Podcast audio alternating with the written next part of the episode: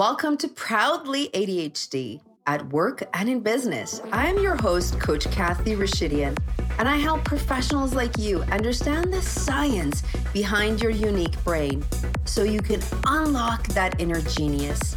Ready to transform your ADHD into your best asset? Keep listening. Welcome to another episode with Coach Kathy. Today, I have a special guest, Dr. Ian Macnaughton. We're going to talk about a topic that I've been absolutely passionately researching and waiting to see who am I going to bring on this show. And this gentleman was recommended to me, and I am honored to have him on the show. We are going to talk about trauma and ADHD.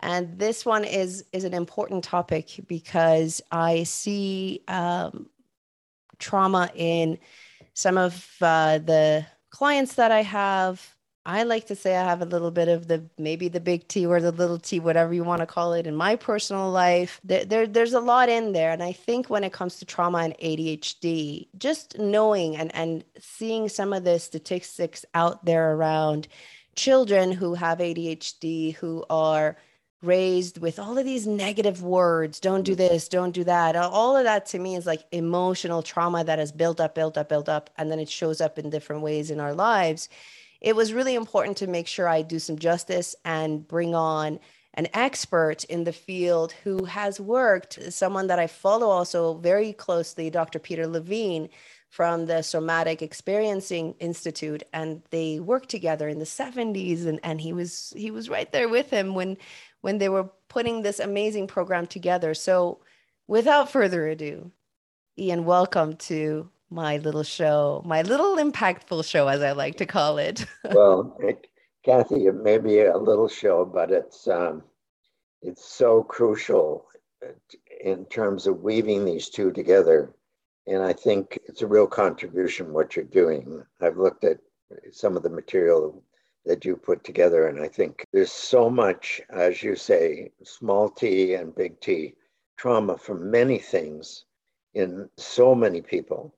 But they're the ones that are less uh, noticeable are the smaller incremental ones, especially in early development, which is so confusing for the child.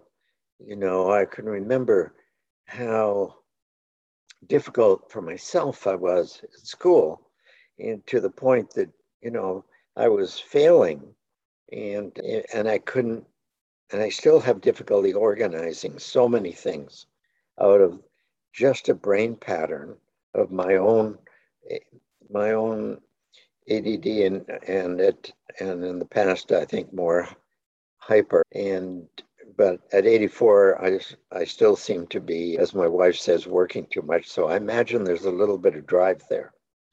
But one of the things I was to just explore that a little bit more in depth is the confusion that that children, I know myself, experienced with being in the classroom and other kids seeming to notice what's going on and I'm scrambling to try and make sense of what's happening.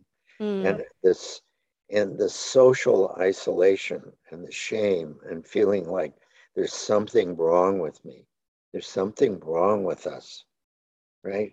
That goes so deep and becomes a psychological wound out of the social context and especially the lack of understanding and support that there's a brilliance to having this pattern in the brain. There's an actual gift, but there's also this incredible downside.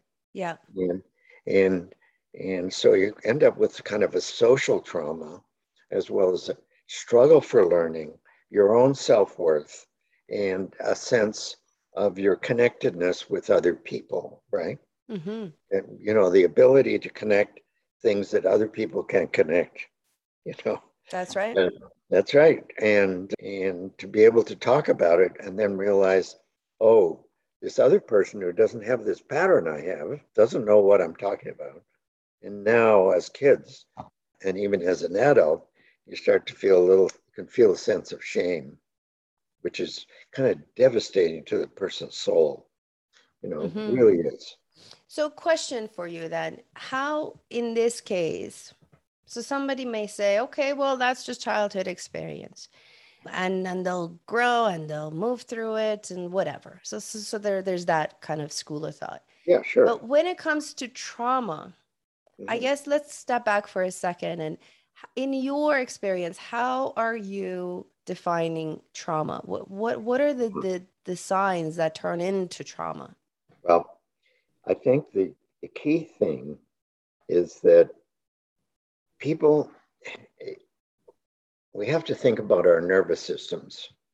That's the fundamental, the neurophysiology is the fundamental thing. And we have three things that we talk about. The in the autonomic nervous system, there's the charging lively system, and then there's there's the parasympathetic side, and then there's the parasympathetic side, which is rest and digestion and, and restoration and renewal. And that balance between the two is healthy, mm-hmm. you know, mm-hmm. between being excited and then being able to relax. Well, if there's anything that we are trying to get away from, that we'd rather, you know, or it's something that's absolutely overwhelming, like a car accident or a, a bad fall in, or violence or, or, or being hit or sexual abuse, where you can't get away. The system initially would try and fight. And if you are blocked from fighting, then the system shuts down. And then the vagus nerve, the, the primitive part of the vagus nerve, tends to just protect us. Mm-hmm. And in some ways, it affects our digestion, our organization, all our organs, our whole life. And then that's the new normal. And you don't know it's happening, right? Mm. Tells something comes along and disturbs that matrix. So when we're working with trauma, we're always looking for what happened when when a person comes with a certain presentation or a story about that they're feeling out of sorts or they're feeling like they're hypervigilant, you know, like always too much on the edge, or kind of numbed out. That we're looking at this sympathetic, parasympathetic overlay of the vagus nerve right? So by definition, trauma is when there's an overwhelming stimulus to us as a whole human being, as a nervous system entity, you know, our whole organization. And we can't take the action that would regulate it all again, that mm-hmm. we could free ourselves from the fight or push away the predator or recover from the car accident rather than being pinned in it, right, or thrown out of the car, or going into what also is a dissociation as a way of handling it. Because to come out of the dissociation is so activating in terms of the intensity in the person's system that they have to take care of themselves by just dissociating, just which is a major space out in various degrees, right? So when things are too much, if a person can, you know, something, we all have stresses and it's really intense, but somehow we can get out of the situation or we can, no, I have a boundary. I'm going to stop this. We tend to be fine. But when we have these early patterns, including the small ones, Kathy, then it starts to gradually make us more and more at risk for getting in situations that we can't regulate. Mm. Wow, so many things are popping in my head. I'm thinking like this whole emotional dysregulation issue that we already have as it is with ADHD yeah. and how that affects you know it's it's like it's almost like I'm, I'm seeing a, a child having a tantrum and the mom going shh don't cry don't cry don't cry so yeah. instead of so that child actually needs to cry in order to kind of regulate right that's right but then what's happening the shushing that happens so they're like learning oh i can't show emotions shut it down play and small. look at the and look at the gesture you made right yeah I, am closing off yeah contract yeah mm-hmm. all all of our cells are in a process of expansion contraction expansion contraction right there's a rhythm, right? Yeah. But when things get too much and the child is scolded, shamed, or shushed, as you say, then that contraction, but that contraction is that shut beginning of that shutdown of the vagus nerve, which is arguably the biggest nerve in the body and goes through all the organs. Mm-hmm. And it shuts down the whole system. And if there's enough of that, then the the person wants to retaliate with their, no, I want to have the tantrum. I'm really, mm-hmm, really mm-hmm. mad, mm-hmm. right? Then that's still under there, under that shutdown. So when we're working with trauma, we're working really careful about rhythms of noticing the sensation in the body, noticing the little pieces of, of pathways about emotions and feelings. And, and then from that, just titrating little bit by little bit a rhythm of finding the rhythm restored in the body in a safe way in relationship. Because that vagus shutdown kind of puts a filter between us and the other person that gradually we don't even know because it gets to be normal that's what that's and when it's normal what's the what's the ramification of that so what happens when it's untreated you lose, you lose social engagement hmm. so a hmm. person might be more frozen or the other that's the contraction the one end of the continuum hmm. or uh, they they're always so emotional or flooded or a little bit of stimulus and they're really upset. So, it actually with ADHD, it even makes it worse. It like amplifies it because you already have this impairment, and then on top of it, yeah, you've had this traumatic experience. And what you really need is that that like that child, as for someone to be with, mm-hmm. be with, and it's fine if that's what you need to do, and so forth, and everything and the child gets to know that it's safe to to do whatever they need and they will not be shamed. They will not be scolded. They will not be shushed. They won't be shut down. But there are times and I, I know that from working with little three to five year olds at a center here is that the child has is already dysregulated kathy. Yeah. And they can't they can't contain. And so somehow there needs to be a way to hold them right. with, but not, you know, holding them to shut them down, but to help them deal with the expansion and the, mm. the rhythm again, right? And so to find their, their own rhythm internally in themselves. So, on that note, this whole somatic experience, yes, tell us a little bit about that because in the beginning when somebody was like where do you feel it in your body i'm like this feels weird i don't know i don't know it's everywhere so the, the importance of this this work is is yes. to kind of notice and i'm actually going through this training uh, online training through peter's work yeah. And some of it, I'm like, okay, I'm not feeling nothing. Is this working? Is it not working? so I'm kind of going through the modules. And I also want to talk about completion because yeah. th- that also has come up sure. this experience. So first, this whole movement, the body thing. Yeah. Why? Well, why? Why? Why? Why? Why? Why? Why? Why? well, first of all, we are a nervous system. Mm-hmm. That's the fundamental thing. Before psychology is a nervous system.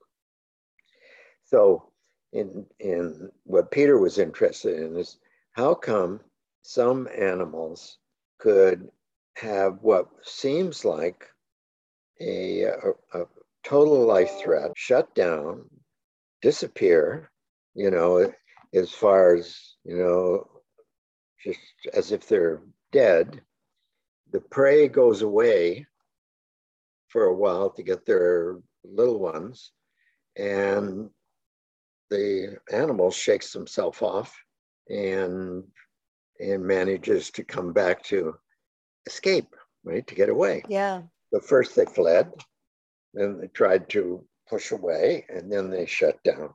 We're no different.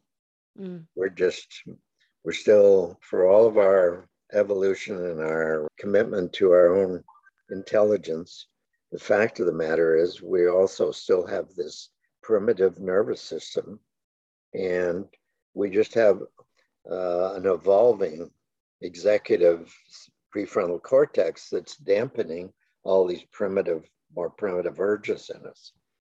And so when we talk in, in somatic experiencing, we're, we're talking about addressing the person where they are and asking them to start to develop language and coaching them about that, mm-hmm. how to notice their sensate experience tight, loose, hot, cold, vibration, very basic types of things. If they have any kind of difficulty naming those things, because they're fundamental to being able to get us embodied, somatic, a sense of oneself. And to be able to start to, to titrate, you know, small little pieces of, of awareness by tracking, being aware of, mindful, about their whole body experience, what actually are, the nervous system is doing or not doing, and helping them through some simple tools to become more aware of the shifts in their system so that they can restore their instinctual basic birthright of how their system in their particular body needs to regulate their whole system as a foundation to their psychology and their mm. spirituality. So important. This whole the completion side of that for me that that as I am studying it, this kind of popped out for me because there's this, you know, as, as you were saying, like if somebody is in a car accident or or in a horrible experience, yeah. sexual experience, and that I I froze, I didn't fight, and what he this program what they go through is to kind of complete that whole process and That's kind of right. take you through the whole journey. Yeah. and i think it goes back to the animal thing that you were saying is that animal that gets up and shakes it off and kind of rebalances everything and says okay i'm, I'm alive i'm running now. Yeah. So the importance of that can you talk about that a little bit? What, well, do, what do we mean by this completion? Well i think what we're talking about is little tiny pieces of completion first of all right what is that that statement? The the journey of a thousand steps starts with one or something like that is to you know the person comes in uh, in my case to my office and says you know you know i've had i'm having nightmares. I i can't sleep as well as i used to. And, well what happened? Oh well i had this i had this fall and then I started having these nightmares. And what's the history? Oh, well, there's other things before that. And they talk a little bit about that. But history isn't the issue. The big issue is there was a whole series in their in their nervous system of trying to trying to let's just use a simple word of just trying to get over an overwhelming situation. so okay, you know, it's like completing uh, exercise or a run or something and and feeling like oh something something something feels better right? And feel more like myself right? And they they can't get that feeling anymore. So and they know some things they don't know quite what what to do. So then the issue is about helping them and coaching them how to pay attention to what because they'll they'll keep talking about the story but we don't want them to go reenact what happened. Right. Not to reenact, mm-hmm. but to stay present about what happens while they look at or think about or remember what happened. So it's kind of like staying present while you look at the past because mm-hmm. traumas about the past is intruding into the present yeah. in an inappropriate way. So we want to get the person really as much, little bit by little bit by little bit more centered, more grounded, more balanced, more appropriately contained in their present so that they can start to not forget what happened, not not feel anything to it, because then you would be creating another detachment or or dissociation. What but to have an appropriate response to the memory of that that doesn't impact them in the way that they have lost some of their sense of feeling their own rightness, their own personhood sitting there.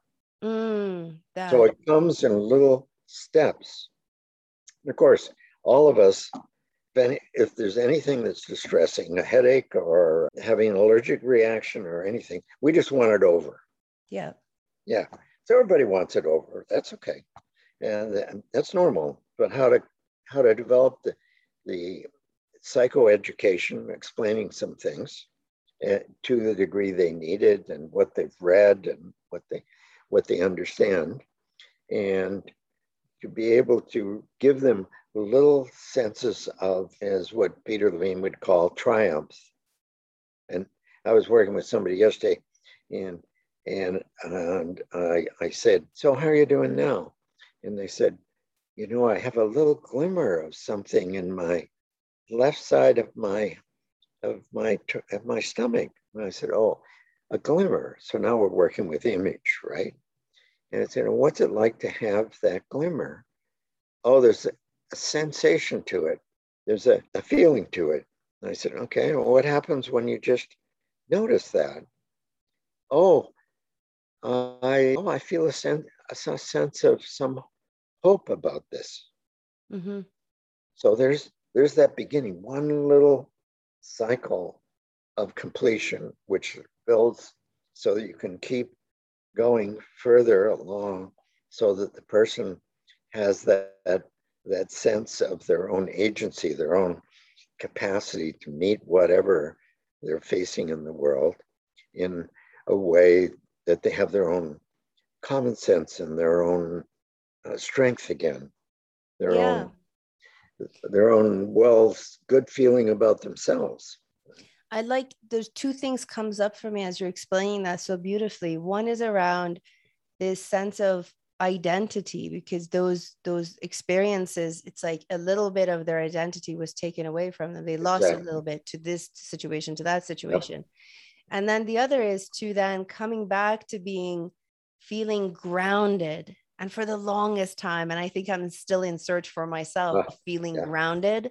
Mm-hmm. Like literally, because I, I feel like part of what those with ADHD is we're not grounded. We're just like, whoa. Yeah, yeah.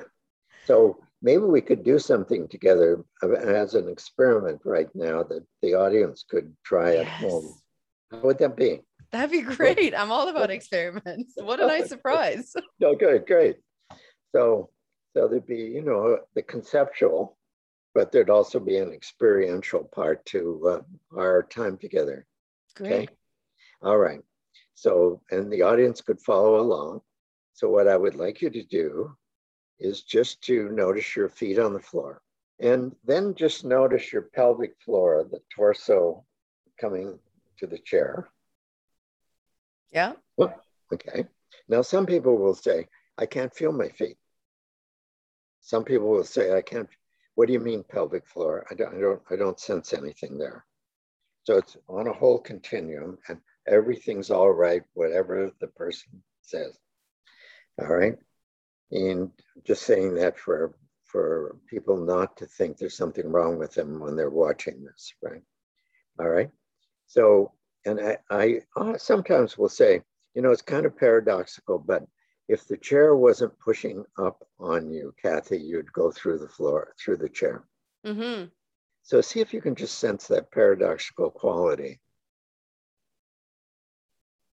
Okay. and know the weight of your torso.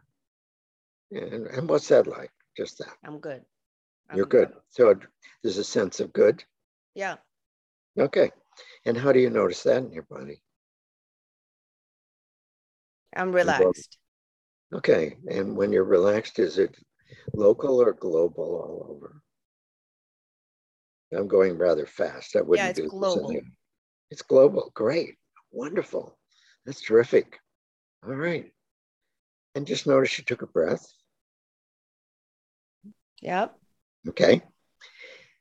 And with this particular tool exercise, you you know I often say to people, they they they go, okay, I'm ready. You know, to say no, you don't have to do that. If you have a back to the chair, you can let the you can let your back be supported, so forth, and everything. And we're going to make a sound. Now, this sound helps regulate the vagus nerve. One end of the continuum are people that say, nothing happened. I didn't notice anything. What was I supposed to notice? Doesn't this didn't help. On the other end, I remember doing this with the person who said, Oh, I just went out of my body and I'm three feet above my body. Wow. And another that started to cry. So for the audience, there's a whole range of what's normal, right? But usually I do three, but I'm really careful to watch what happens after the first one. And so I'll demonstrate the sound. And if it was written out, it would be V O O O. So, you know, it's akin to different uh, traditions of psychospiritual or spiritual traditions that use different sounds and as ways of shamanic or or in different cultures, they're different religions, right? Okay, so the, the idea is just to taking a gentle full breath into my abdomen, and I'm just gonna demonstrate it first, and then, you know, and into my chest, and then, and it's not a hard push, it's just a full resonant sound. Uh, now, some people will do other people will do, you know, a variation on it. This is just the way I do it, you know, my own sound. Okay. So, and then I usually ask the person, would it be okay to do this? And then would they like to do it? Would they would they like to do it alone, do them just on their own, or would they like to do it with me? And would uh, they like to start or me start if we're going to do it together? So I'm just going, you know, quickly as you understand for the hmm purposes of the audience. Okay. So, so the question is, do you want to do it on your own, or would you at this stage, or do you want to do it together? We can do it together. I just, the analytical side of me is do I carry out the ooh the whole time or do I just let it go? Okay, you just let it go. It's a rhythm. Yeah, so it's not like um, om, Right. you know, it's uh, similar to that. But what it actually does is it sometimes people will even at best say, Oh, I feel a little vibration in my abdomen because that's where so much of the vagus nerve, nerves are. And the science shows that the brain, it registers about uh, 15 to 20% of the sensory information is goes down, but 80 to 85% comes up. So Mhm. we're sensate beings. We notice when we don't like a room that's too cold or too hot or, or something doesn't feel good to us or um, we, we felt a little uncomfortable around a person. That's, that's not, and we have a thought about it, but the thought's secondary. It's this, it's about 80% of our nervous system is firing up from, from our abdomen. And people don't understand that. So that's part of that psychoeducation. Okay. So- All right. Let's let's woo together. Okay, here we go. All righty, feet, pelvic floor, take some air into your abdomen and chest, and then. Uh,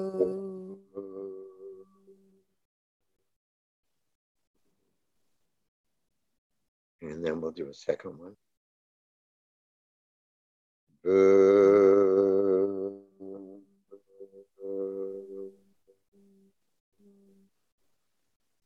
Feet, pelvic floor, air in the abdomen, chest. Now, so I'm wondering, did you notice anything?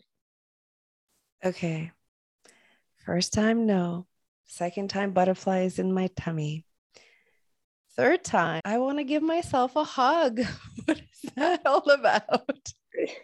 so the next, the next uh, thing that I wanted people to have as a takeaway is for you to take your right hand and put it under your left armpit. And then I want you to take your left arm and put it on the other arm between your shoulder. That, that's right, right there. And give yourself a hug. That's right. Just staying with that. It's kind of melty. It's a little yeah. melty, right? That's good. so this is something, this one of the two things that Dr. Levine says is the, uh, the two things that a person with trauma can do to help themselves immediately. And for most people, very rarely do I find people say it's not comfortable because it what it does is it brings healthy containment mm-hmm. into the system. And when someone's working hard, whatever, and we forget how much touch we sensate beings, we need touch, is we're actually bringing our whole system together, right? Yeah. We're we're we're just allowing ourselves to get centered in ourselves, and then we can expand out from the center, from the core, right? Mm, so good. I feel so relaxed. And also, I'm like, people, you need to try this. okay. This is this has been wonderful, Ian. This oh, has been tremendous. Um, by you sharing this, it really my takeaway on this is is this whole idea of slow down, take a breath.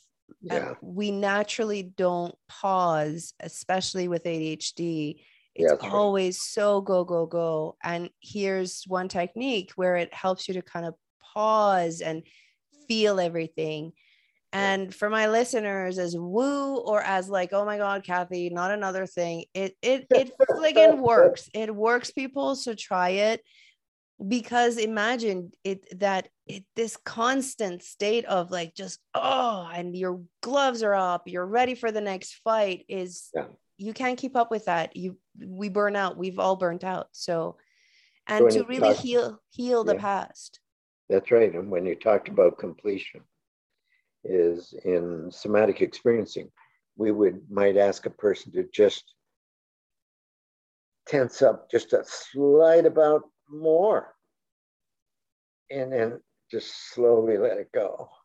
Or just slowly open the jaw to a point that felt a little resistance and slowly close it. Because it'd be a couple of other things because and all of that is retraining it right? Going right. from that Absolutely. autopilot. That's right. And not asking things to people to do a big thing because your yeah. nervous system can only regulate with small changes. Awesome. Okay. Thank you so much for this. This was a gift. I'm so glad i found you.